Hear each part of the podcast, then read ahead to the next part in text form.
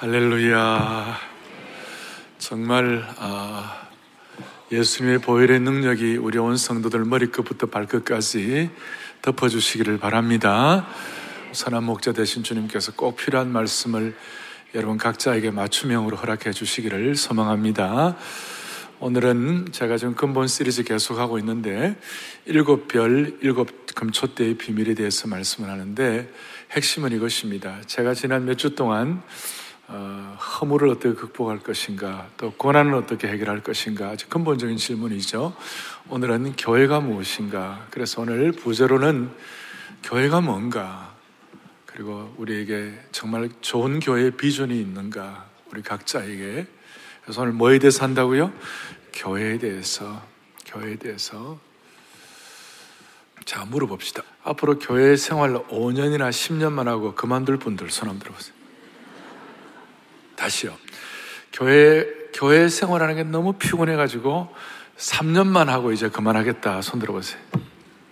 그런 분들 아무도 안 계시죠? 어, 실질적으로 이 근본 질문 시리즈 가운데 너무 중요한 질문이라고 알려주셨어요. 교회가 뭐냐?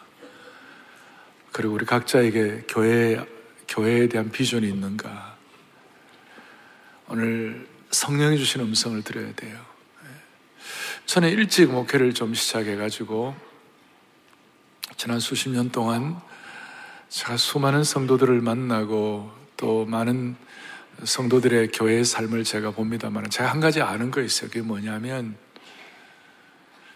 좀 부부 사이가 좀 힘들어도 저 세상 살이 좀 힘들고 어려워도 교회 가면 은혜 받고 교회 가면 기름 부음이 있고 교회 가면 능력 받으면요 언젠가는 반드시 회복되는 것이에요.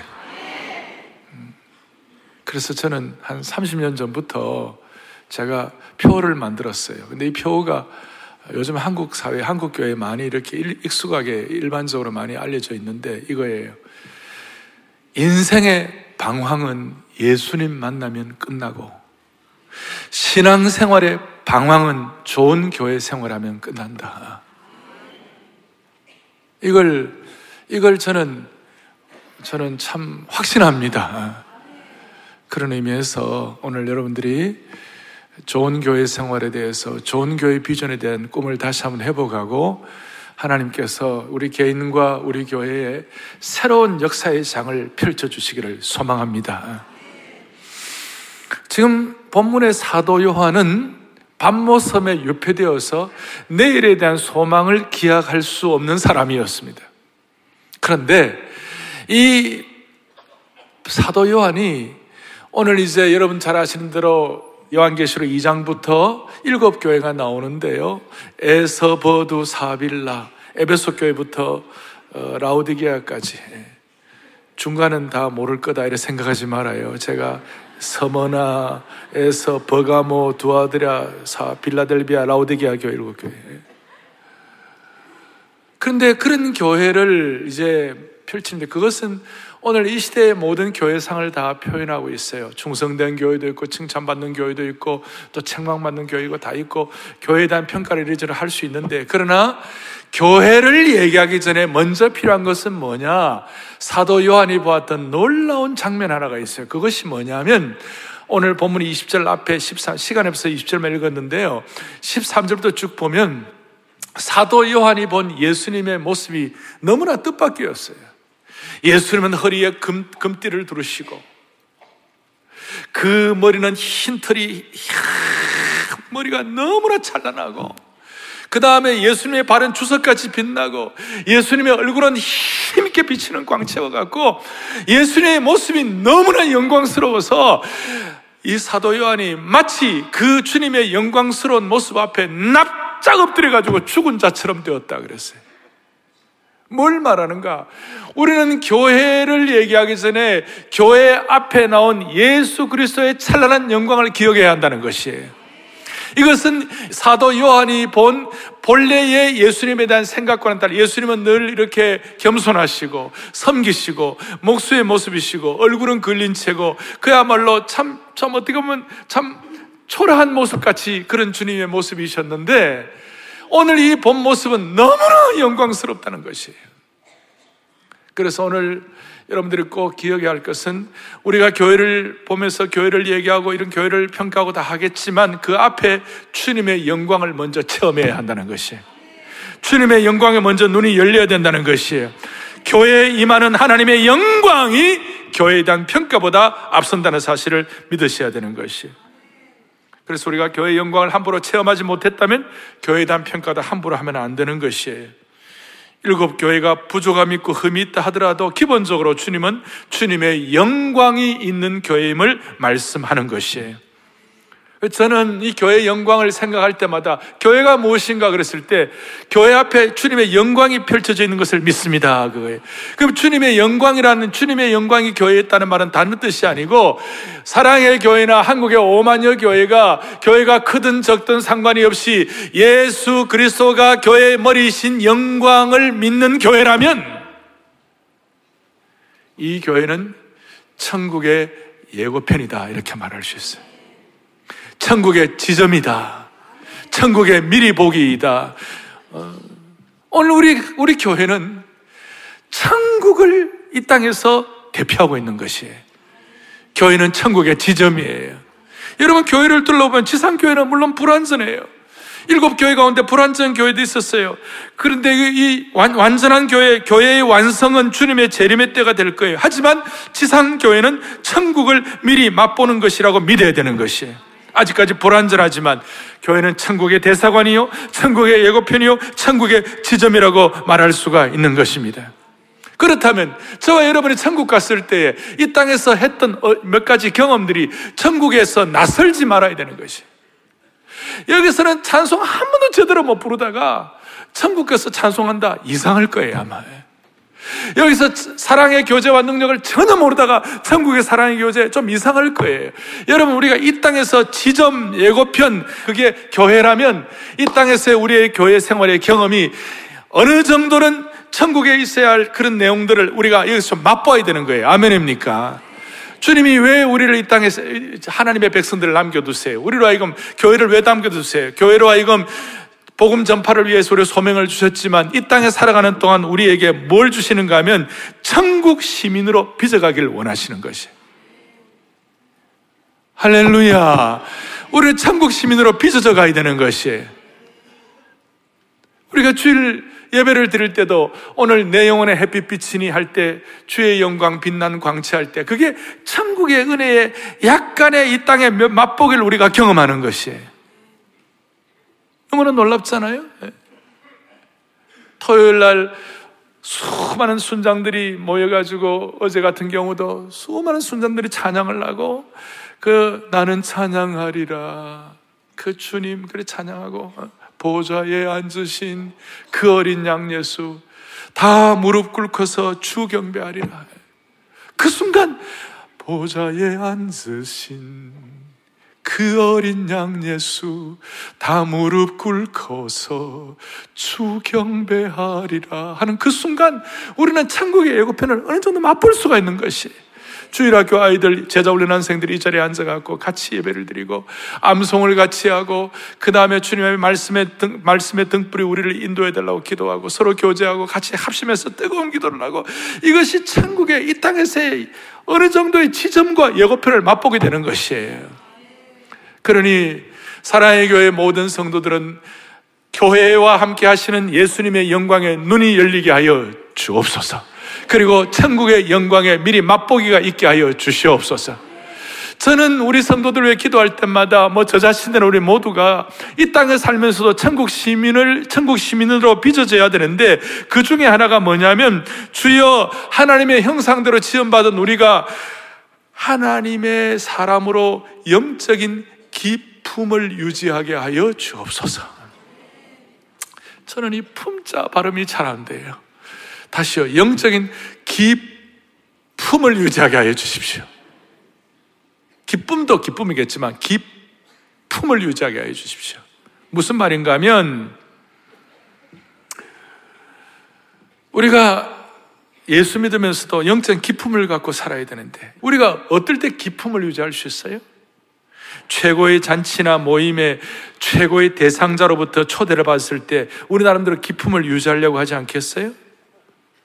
우리가 만약에 정말 세계적인 황제가 우리를 대, 대관식에 초대를 하거나 또 여러분 결혼 허락받기 위하여 어른들한테 양가 어른들의 인사하러 갈 때 그냥 적당히 나가겠어요? 음?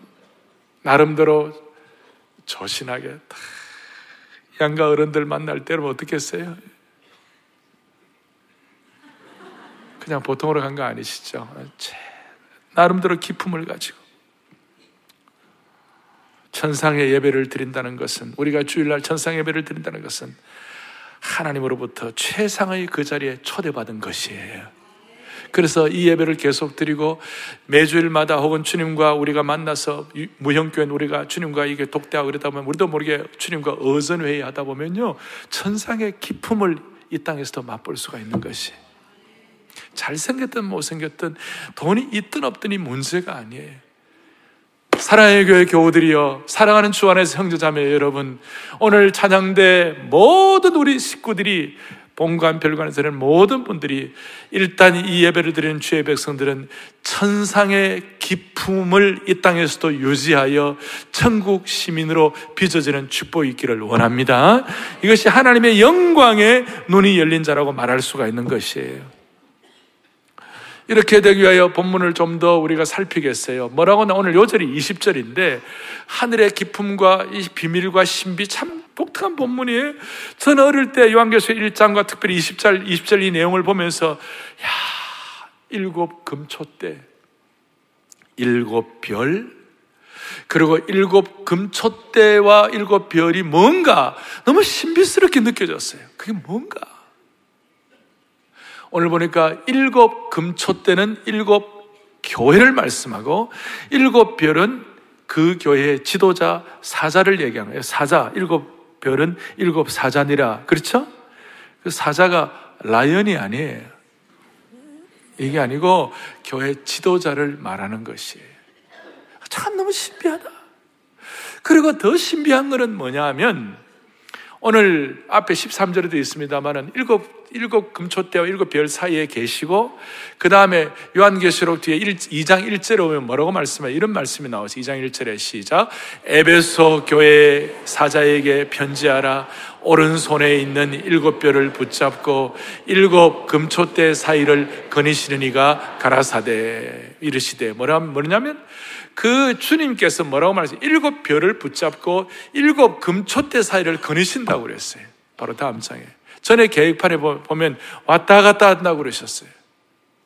그러니까 주님은 영광스러운 주님으로 끝나지 않냐고 저 멀리 우주 밖에 계시는 것이 아니고 저 지구 위에 계시는 것도 아니고 멀찍이 떨어져 계시는 분이 아니라 이 주님은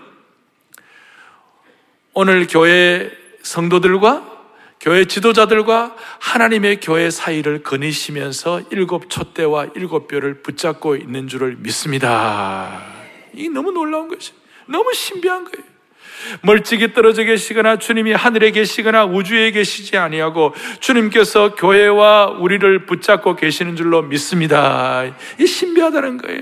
그래서 이제 이렇게 하시면서 붙잡으시면서 주님이 뭐라고 말씀하셨냐면 예수님과 교회를 동일시 하셨어요. 자, 다시 한번. 예수님과 누구를요?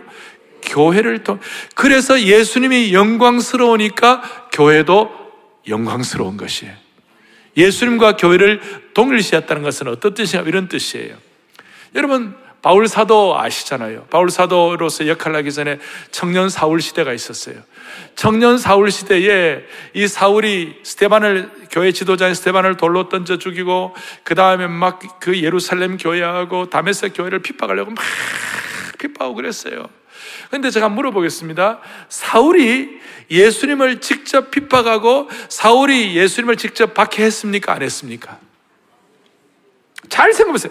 사울이 예수님을 직접 핍박하고 직접 박해했습니까? 안 했습니까? 안 했어요.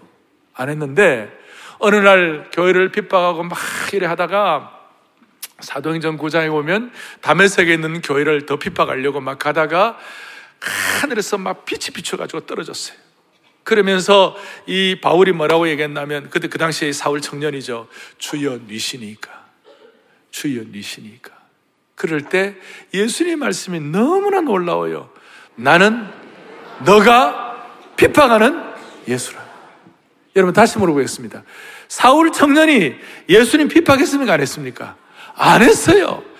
교회 지도자 스테반 돌로 때려 죽이고 예루살렘 교회를 핍박했는데 예수님 뭐라고 말씀하시는 거면 나는 너가 핍박하는 예수다 그랬어요. 그러니까 주님은 교회와 주님을 동일시하신 것이에요. 그러니 오늘날 여러분들이 기억해야 될 거예요. 오늘 이 시대에 우리가 이 시대에 뭐 교회가 부족하고 연약함이 있다 할지라도 우리가 알아야 될 것은 뭐냐면 예수님과 교회와 우리는 모두가 다 하나다라는 사실을 기억하셔야 되는 거예요. 그래서 우리가 함부로 교회에 대해서 말하거나 함부로 교회를 돌팔매질하면 안 되는 것이에요. 여러분 주님이 여러분들에게 깨달음의 은혜를 주시기를 바라는 것이 하나라는 동일시대였어요. 심지어 주님께서는 교회와 주님을 동일시 하시면서 뭐라고 말하느냐? 나는 교회의 머리다. 이렇게 말씀하셨어요. 주님이 승천하시고 성령님 보내셔가지고 예루살렘 교회를 처음 태동하게 하시고 난 다음에 그 예루살렘 교회를 일컬어서 나는 교회의 머리고 교회는, 교회는 나의 몸이다. 그랬어요. 그래서 예수님이 승천하시고 몸이 승천하셨고 또 다른 몸을 남겨두셔가지고 교회가 또 다른 몸이니까 우리가 자주 얘기한 대로 교회는 제2의 성육신이다. 예수님의 제2의 성육신이다. 그만큼 소중하고 고귀한 것이다. 오늘 젊은이 여러분, 오늘 이것이 여러분들에게 와닿기를 바라는 것입니다. 평생 이것이 내게 와닿아야 예수님의 영광의 눈을 뜨게 되고 교회와 예수님이 동일하니까 그 다음에 또 뭔가냐면 뭔가 하면 영적인 기품을 평생 유지할 수 있는 것이에요. 잘생기건 못생긴 거, 있든 없든 배우든 안 배우든 상관없어요. 교회의 영광과 교회와 주님의 동일시됐다고 생각하고 이 은혜를 사모하면 하나님이 그의 신앙의 품격을 높여주시는 것이에요. 품 위를 갖도록 만들어 기품 있게 만들어 주시는 것이에요. 교회는 the church is the body of Christ. 교회는 그리스도의 몸이다. 우리는 성도들은 그의 몸의 지체이다. 그리고 이 몸을 향하여 교회를 향하여 주님의 최고의 사랑을 표현하시고 뭐라고 말씀하시는가? 나는 교회의 신랑이고 교회는 나의 신부다. 여러분 신랑은 신부를 위하여 사랑을 온통 주는 거예요. 그 신부를 향하여 사랑을 신랑의 사랑을 올인하는 거예요. 그러니까 교회는 그리스도의 사랑의 올인의 대상이 된 것이에요. 오죽하면 에베소 같은 데 보면 남편이 아내 사랑하기를 그리스도가 교회를 위하여 피로 값주고 사신 교회를 사랑하신 같이 그렇게 사랑하라고 그랬어요. 아가파오로, 아가페 사랑으로 사랑하라고 말씀하신 것이 얼마나 놀라운지 몰라요. 마치 사랑의 대상자가 나밖에 없는 것처럼 교회밖에 없는 것처럼 주님이 주님의 사랑을 올인하신 그 은혜를 찬양합니다. 우리는 그 은혜를 믿습니다. 그러면 우리 아 나는 뭐 신부로서 부족한데 나는 신부로서 완전히 순결하지도 못한데 나뭐 부족한데 그렇다 하더라도 여러분 좋은 신랑은 신부가 좀 부족해도 다 품어주는 신랑이 있는 줄 믿으시기 바래요. 더더구나 우리 예수님은 더 말할 수 없는 귀한 역할을 하시는 것이죠. 그래서 이런 내용들을 가지고 우리가 정리를 하는 거예요. 자, 이제 교회는 영광스러운 것이다. 교회는 예수님의 사랑을 어울리는 신부처럼 그리스도의 사랑의 대상이다. 그리고 교회와 예수님은 동일시된다. 아멘. 자, 이렇게 놓고 여러분 교회 하면 이제 어떤 것이 떠오르세요? 교회 하면 암예배 때 우리 어떤 분들 목사님 저는 교회 생각하면요 달콤한 게 생각나요. 왜 그러니까 어릴 때 교회 가면 사탕을 줬어요 그러더라. 교회 가면 달콤하게 생각나고 뭐 어떤 분들은 교회 올 때 뭐 우리 문학의 밤 뭐 이런 거 하면 교회 오면 뭐 이렇게 시가 있나 교회 오면 뭐 찬양하나 뭐 이런 거 생각할 수도 있겠지만 여러분 이제 2000년 교회사를 모으면 이 교회는 보통이 아니에요. 스테반 집사님이 스테반은 광야교회부터 얘기해가지고 광야교회, 신약교회, 오늘 현대교회 올 때까지 수많은 교회 역사, 교회의 수많은 일들을 많이 겪으면서 오늘 이 시대는 예수님과 교회가 동일하다고 그랬을 때 교회는 세 가지가 있다. 교회는 거룩하다. 거룩성이 있다. 교회는 사도성이 있다. 사도, 사도적 능력의 은혜가 교회에 계승된다. 그리고 교회는 보편적 우주적 교회이다. 그리고 이 사도적 교회, 그 다음에 거룩한 교회, 그 다음에 공교회적인 보편성이 있을 때 이 교회를 일컬어서 뭐냐. 교회는 어, 불멸의 교회이다. 교회는 초월성을 지닌 교회이다. 불멸의 교회란 것은 복음 전파를 계속할 수 있고 이단을 이기고 핍박을 이기고 하나님의 언약이 계승되는 곳이다. 할렐루야. 초월성 있다는 것은 신적 개입을 갖고 초자연적인 능력을 가지고 이 은혜를 가지고 교회는 불멸하는 교회, 교회는 초월적인 교회 이런 축복이 있기 때문에 교회는 영광스럽고 교회와 예수님은 하나이라고 믿습니다.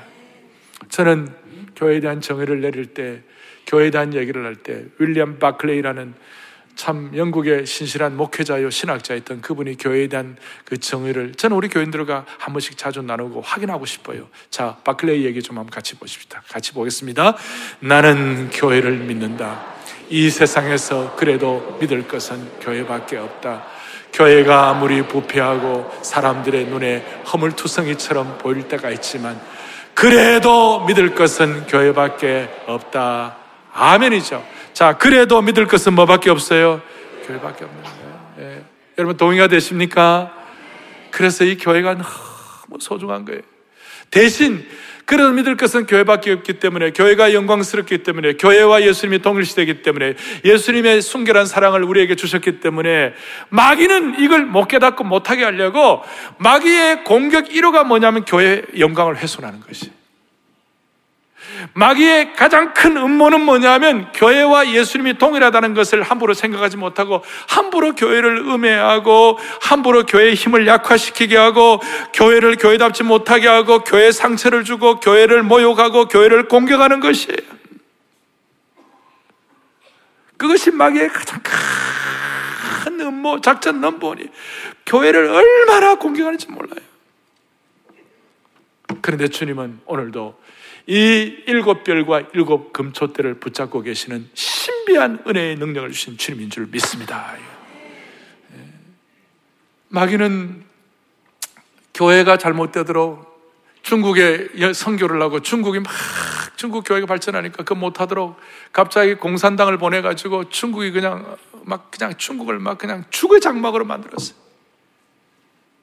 러시아가 복음의 능력을 체험하지 못하 하나님의 영광 체험하지 못하도록 철의 장막을 만들고 한때 북한의 평양은 동방의 예루살렘이었어요. 신의 주, 박천, 정주 이런 북한에 있는 지역들, 의주 이런 데는 주일에는 장사가 안 될 정도로 문을 닫고 주일 예배를 드리는 그런 곳이었어요. 막 그걸 마귀가 못 보는 거예요, 막. 평양 산정형 교회, 장대현 교회 이런 교회 한때 주기철 목사님 인도 담임 목사님으로 계실 때 그때 그 찬양대 대원이 누구냐면 안희숙 여사라고 안희숙 사모님이라고 계셨어요. 제가 그분과 함께 사역을 한 2, 3년 했기 때문에 잘 알아요. 저한테 얘기했어요. 처녀 시절에 찬양대에서 주기철 목사님과 장, 그 예배, 산정인교회 장대인교회에서 예배를 드리면서 아니, 아니, 빛나고 높은 보좌와 그 위에 앉으신 그 찬송을 하는데 얼마나 좋은지.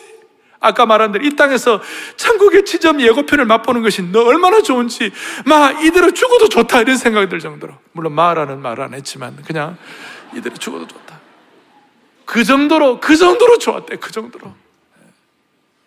근데 마귀는 그걸 가만히 주, 주 목사님을 공격하고 그 평양에 공산당 들어가고 다 무너뜨리고 지금 그 산전교회 그 자리에 지금 김일성 동상이 서 있는 것이 나는 앞으로 북한의 지하교회가 그 지하교회의 순결함과 능력을 가지고 한국 교회를 다시 한번 남한 교회를 새롭게 하고 정화시키는 은혜를 주시리라고 믿는 것이에요. 너무나 너무나 교회는 영광스럽고 그래서 우리는 이, 이 마귀의 공격으로도 우리가 이겨내야 되는 것이. 이를 위하여 우리는 교회의 영광을 위하여 우리가 기도할 수 있는 축복을 우리 모두에게 주시기를 바라는 것이에요. 그래서 우리가 평생 뜻깊은 교회 생활, 능력 있는 교회 생활을 하기 위하여 우리는 교회의 영광을 위하여 기도해야 할 줄로 믿습니다. 다른 말로 하면 교회가 좀 부족하더라도 교회가 영광스럽다는 사실을 끝까지 믿고 확신해야 할 줄로 믿는 것이에요. 두 번째로 우리가 하나 더 할 것은 일곱 별이 뭐라고 그랬어요? 일곱 별의 비밀이 뭐라고 그랬어요? 일곱 별의 비밀이 뭐냐면 교회 지도자들이라고 그랬어요. 교회 사자들이라고 그랬어요. 일곱 별은 일곱 교회의 사자라고 말씀하셨어요. 신학적인 여러 견해들이 있지만 일곱 별은 하나님께서 당신의 교회를 맡긴 교회 목회자들을 말할 수 있어요. 또 목사와 교사들, 또 넓게 펴지만 우리 교회 오늘 여러분들이 투표해야 할 어떤 장로님들 다 포함될 수 있을 거예요. 또 말씀을 가지고 영혼을 섬기는 수많은 교회 지도자들 다 포함할 수 있을 거예요. 한 가지 말씀드릴게요.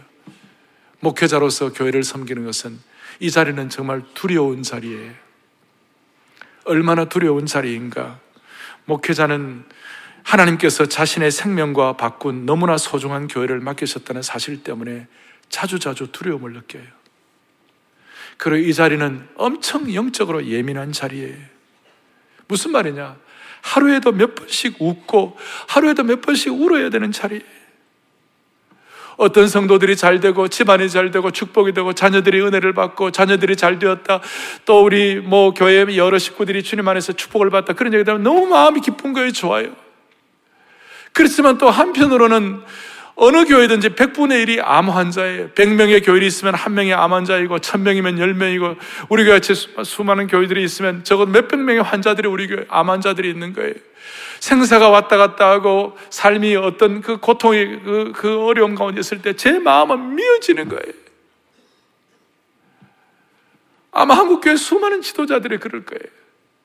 우리는 지금 뭐 부족한 것, 잘못한 것만 가서 얘기하는 그렇지만 일단 하나님께서 목회자로 소명자로 불렀다면 교회 지도자로 불렀다면 하나님은 이 마음을 늘 주시는 것이에요. 두려운 자리요, 영적으로 예민한 자리요. 동시에 이 자리는 영적 전쟁터에 영적 전쟁의 자리에 앞장서 있는 자리에 간교한 사탄이 어떤 공격을 할지 모르기 때문에 늘 깨어 있어야 하는 자리고 마귀가 sniper라고 그러면 마귀의 저격 대상 1호에 어떻게 보면 총을 맞이 일곱 별의 비밀인 교회 지도자들이 제대로 자리를 잡아야 여러분 이분들을 위해서 기도해 주셔야 할 줄 믿어요. 그런데 이분들이 기도하면 이분들 무슨 잘되라, 이분들 무슨 뭐 이렇게 뭐 편안하게 호의호식하라 그런 뜻이 아니에요. 이분들 위해서 여러분들 기도할 때에 그 기도가 여러분들에게 다시 돌아가는 것이에요. 교회 지도자들과 교회를 기도할 때 그 기도가 결국은 나를 위한 기도인 줄 믿으셔야 되는 것이에요. 지도자 잘 먹고 잘 사는 게 아니에요. 나를 위한 기도가 될 줄로 믿으셔야 되는 것이. 그럴 때 한국 교회가 다시 한번 회복되고 한국 교회가 교회의 영광을 가지고 이 시대를 피 흘림 없는 남북 평 남북 통일을 할 수 있는 영광스러운 교회가 되는 것이.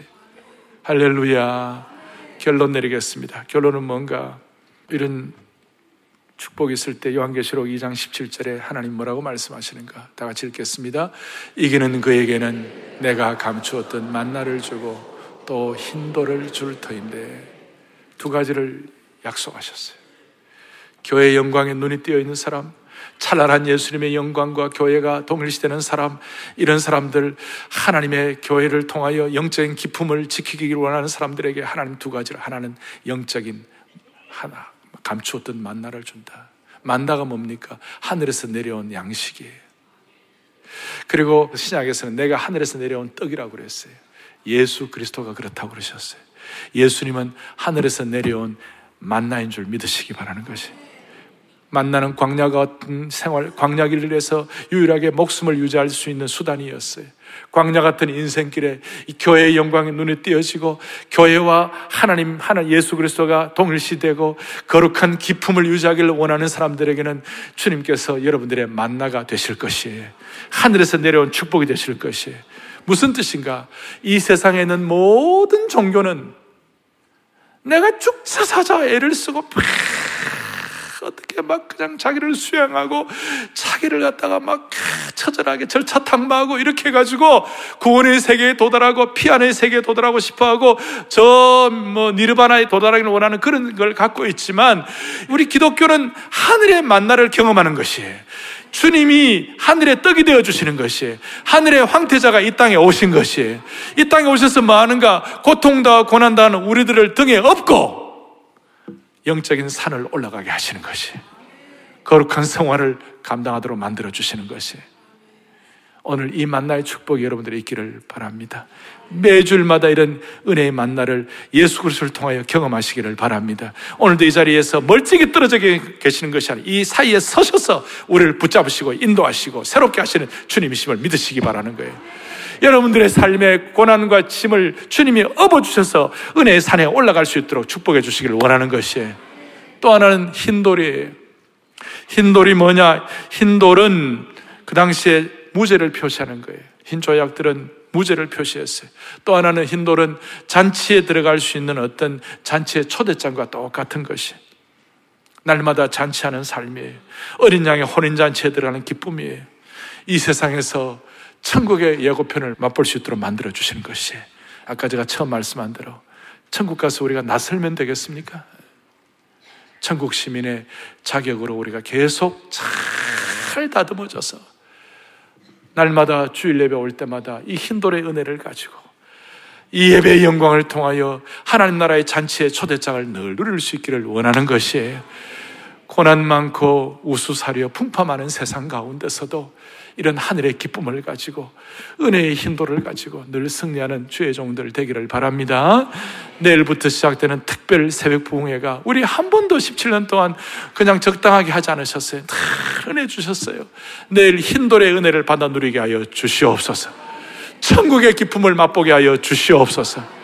오늘 그런 마음으로 승리하는 남녀 종들 되기를 원합니다. 가슴에 손을 얹겠습니다. 여러분 한 교회에서 신앙생활 5년 잘하면 은혜 받습니다. 한 교회에서 10년 신앙생활 잘하면 큰 축복이 있습니다. 20년 이상 한 교회에서 이 신앙생활 잘하면 만세의 복이 있는 줄로 믿으시기를 바라는 거예요.